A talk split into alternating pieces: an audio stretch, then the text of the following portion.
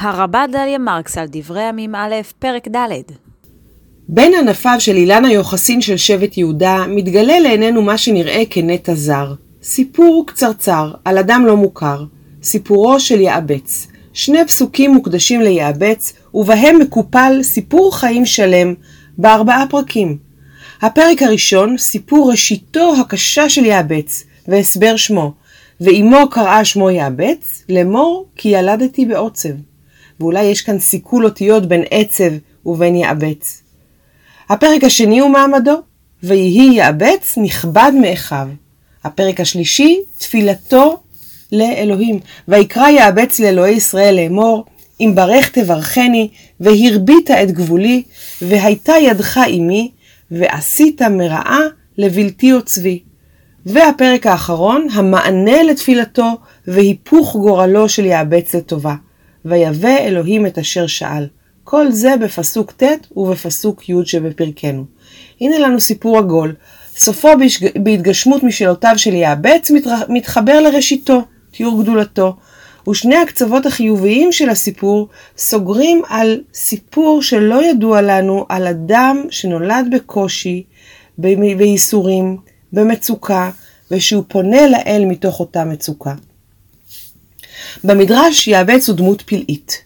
לפי מסורת אחת הוא בין אלה שעלו לגן עדן בעודם בחייהם.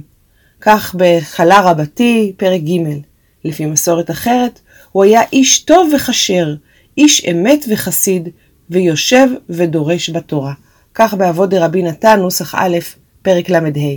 ולפי מסורת נוספת, היה לו בית מדרש משלו, שבו תוקנו הלכות חשובות, כך בתלמוד הבבלי במסכת יומא דף פ ובמסכת תמורה נאמר גם יעבץ שייעץ וריבץ תורה בישראל.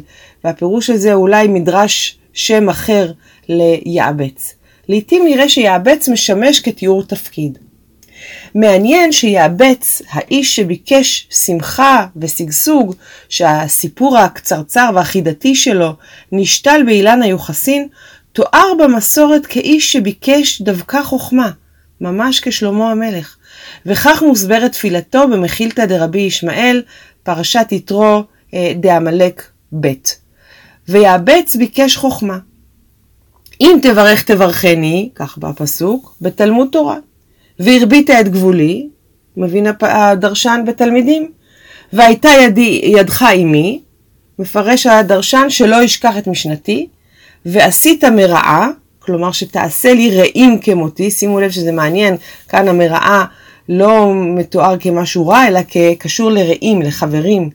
לבלתי עוצבי, יצר הרע מלעסוק בתורה, כן, שהיצר הרע לא יעציב אותי. לא נתפלא אם כן למצוא כמה וכמה רבנים לאורך הדורות שכינו את עצמם בשמו. לדוגמה, רבי יעקב בן צבי מעמדין, ששמו של יעבץ הוא בעצם ראשי תיבות שלו.